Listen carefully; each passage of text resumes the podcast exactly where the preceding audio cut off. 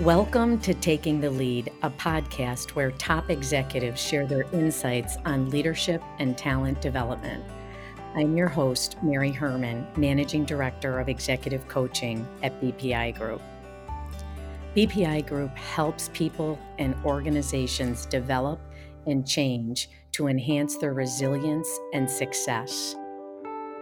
In this, our inaugural episode, we'll speak with David Petratis, CEO of Allegion, about his experience with that company's IPO and the concept of unfiltered conflict. Welcome, Dave. Good to be with you, Mary. I want to start by asking you to define a term I've heard you use before unfiltered conflict. What does that mean within an organization, and why is it important? So I think unfiltered conflict is a state of dialogue that we want to achieve in our teams, at our business, and uh, think a little bit about in a family situation. Sometimes we talk about the undiscussables. The audience may also think about this as radical candor. In my mind, successful businesses and teams are able to discuss the undiscussables. They're able to have unfiltered conflict to be able to talk about the important issues that can be impacting an organization or the team. I know that was something you used at Allegion when you took over in late 2013. Explain the situation and how unfiltered conflict helped you lead the company. We had a massive task. We had to disconnect from the mothership Ingersoll Rand in a short amount of time, about 120 days it was important that the team that had to come together very quickly was talking frankly, openly about the challenge that was facing the IPO of a $2 billion company. So the intensity was high and there was no time to soft sell anything. We had work that had to be done. You've told me how important it is for leadership teams to really know each other, with the Chicago Bulls in the 1990s as an example. What are some other examples that show how that type of leadership development and team building works? Number one, the Bulls rolled off six championships under the leadership and team that was created, and they knew each other at a much deeper level. They did that off the court. I think leadership teams have to spend time knowing each other deeply knowing how each other are wired. I think you can use team building experiences to create some common experiences. If we go back to the Bulls, part of the experience was the practice court, it was game situations, but they also, in the film rooms, as they critique their performance on the court, they used unfiltered conflict. Michael Jordan would be very stern, you know, you're not playing hard enough, uh, you're not rebounding defense, whatever. Teams have to be able to do that as well. I took a leadership team at another company to a cooking experience. We had a common experience around high pressured, high performance cooking. But where the radical candor or the unfiltered conflict came in was we had to critique each other's meals. And I would say that the pizza was burnt, the ice cream was like soup. And we initially were unable to describe that. We wanted to be nice. And frankly, we were wasting our time. Good teams don't have the ability to waste time. And I think teams sometimes are too nice. And if people are honest with each other, you can uh, drive higher performance. Such a common piece of feedback that we receive is that we're too polite to one another and really aren't saying what's on our mind. So, this idea of unfiltered conflict resonates. When you zoom back a bit, Dave, can you describe your commitment to leadership development and how it's evolved over the years? I'm in my 38th year of management and leadership beginning about 1988, I had some big jobs. I had diverse teams. In some cases, I had people working for me that were old enough to be my father or my mother. And uh, how do you get that diversity to work together? good teams are made. Good teams invest time on trying to be better team members. And uh, it's a belief I got onto early, and I've used it at every stop and multiple stops, I think, to drive higher performance. Go back to the sports team analogy. In terms of the level of talent, what makes a good team on the court or on the field, it's generally not the quality of the athlete. They're all at a very high level to begin with. It's how those people work together, how they execute their strategies and feedback, and making the investment of time to drive higher team performance is important. Again, my message here is you've got to invest in the time of the team with the goal of taking the performance, which is often around communication and clarity and problems. You've got to invest that time to be able to take talented people to a higher level. Time is that precious commodity that is so difficult for many of the leadership teams that we work with. Can you talk a little bit about how your teams embrace that? So, we talk with the team in a couple ways. How are you investing your time in terms of your personal and team improvement? How are we committing the resources of the organization in terms of team and business improvement? So we have a system of operation here that engages our executive, which is the most expensive meter in the corporation. And we set it as an objective to try and drive efficiency, create management capacity as part of our operating methods. I do that at the board level, I do that at the executive level, and I think it's key. Remember, if this is my most precious commodity and it's leadership time, how can I make that more efficient like I would a manufacturing process, a selling process? So it's a focus of the organization that we're using continuous improvement to create time that we can invest in team building activities, self discovery activities, and time to plan our day. One of the other things you've said in the past is that building trust begins with opening yourself up so that you're vulnerable. And you've just touched on a little bit of that, Dave, in your description. I can't imagine that was part of the standard business playbook when you started your career. So, when I started on the factory floor, you had titles like uh, General Foreman. Let me tell you, the general was the baddest guy in the factory. I think it's important in today's business environment that people know each other deeply. It's been a big change, I think, in business, but uh, again, we spend a lot of time with our teams and with our coworkers. When we know each other deeply, I think everybody behaves better.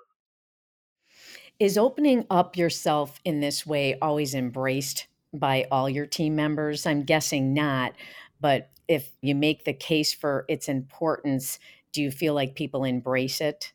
When I first brought this concept to Allegion and we were creating the team, there were people that were rolling their eyes as I exposed intimacy about my own leadership behaviors and self. There will be resistance. It's a commitment that you've got to have on your agenda as you bring your teams together and you have to chip away with it. You also have to look to facilitate different methods to be able to get people to open up. And again, I think the better an individual knows how they're wired, and that may not always be common as teams come together, but the better they understand themselves, the more likely they are to chip away and expose themselves and it follows a philosophy the better I know myself, the better I know the people around me, the better that team understands the strengths I bring to the table, as well as those team strengths. Each team has a team signature based on the different personalities. The better the team opens up to sharing their strengths, challenges, happiness, suffering, I think uh, the better the team can complement each other. Remember, many hands make light work. The weakest link in the chain is the weak part of the team. If everybody understands that, I think the team will naturally work to complement or offset that, and you get higher performance. Dave, your team is a global team. Can you talk about some of the challenges that are inherent with a global team? First of all, you've got people that have walked different paths. You've got people that look at the world and problems through different lenses. You've got to be able to get a team to look at different problems from each other's lenses. That could be a Chinese lens, it could be a French lens, it could be a Latin American lens, it could be an American lens. In my career, I had a couple benefits that were important learning opportunities to me. In the 90s, I was a leader of a business and I was the only US representative. Everyone else was French or Asian. I learned a lot about international team dynamics and how different cultures look at different problems. When you're working in diverse teams, you have to be sensitive that people react, look, behave different in different environments.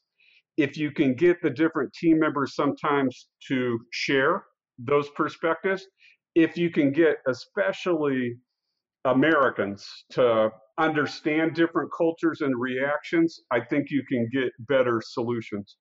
I was also benefited in my career, Mary. Uh, when I was out in California, there were 26 different nationalities in the business. It was a very diverse culture.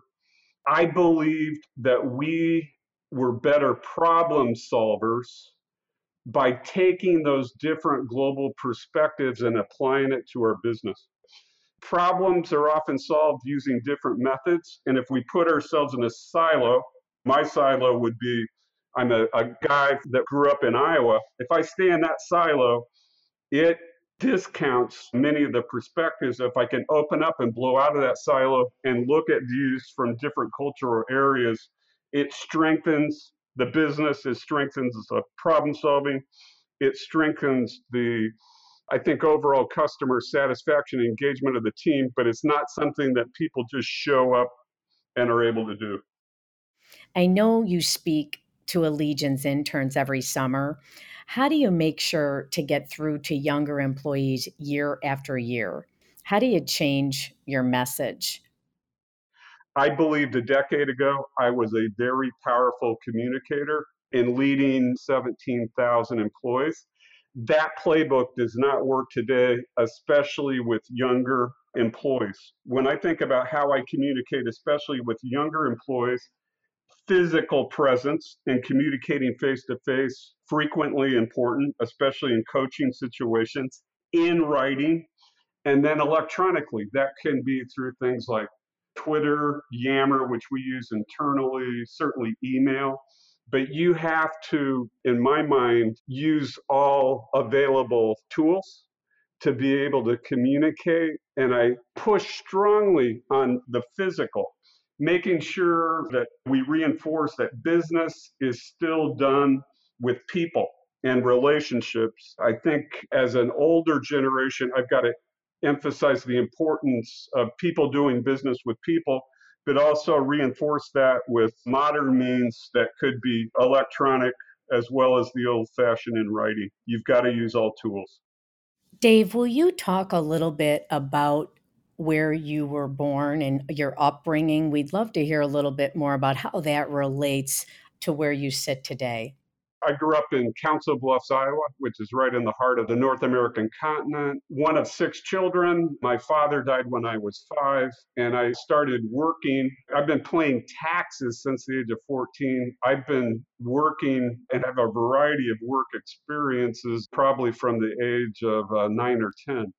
Lots of things shaped that early wiring that has helped made me successful.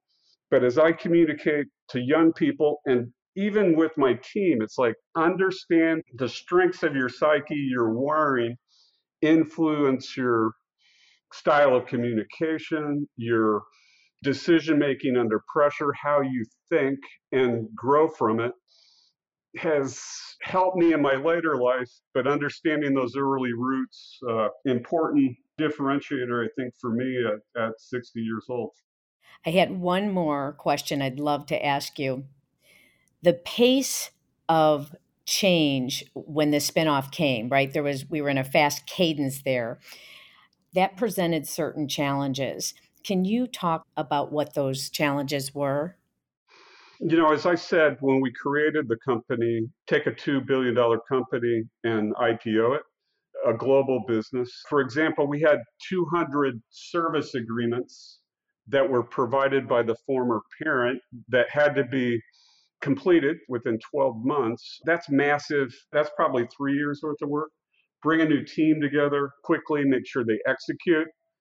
I had to make decisions on that. And uh, it was important that uh, we move at an extremely fast pace. We were successful at that. I think one of the things that was important for the team is to recognize those successes. I would say if you look at the last five years, you'd say, hey, you com- successfully completed the IPO. You know, it must have settled down. That's not been the case. The new challenge is digitization or technology affecting the company. And I would say, similar to the pace of change with the IPO, the pace of change actually accelerating. And uh, we've worked at Allegion to try to increase the learning in terms of what digitization means. And it puts more pressure on prioritization, which I think goes back to team development. You partner with me, Mary, and BPI on a variety of fronts to uh, make sure we're clear on where we want to go. Is the strategy correct? And then properly prioritize our human resources and our financial capital to be able to properly move the company at a fast pace. Thank you for joining us today, Dave. Hey, Mary. Thank you. It's a pleasure to have the opportunity to talk about Allegion, and I certainly appreciate your facilitation in the partnership that we have with BPI to create an organization that has led its industry in growth, leads its industry in profitability, has improved employee engagement, as well as one of the safest workforces in the world. It doesn't come without people making great things happen, and you helped me make that happen. Taking the Lead is a production of BPI Group, and the views expressed are that of the host and guests. For more information, please visit bpi-group.us. Music for this podcast is courtesy of Jazzar.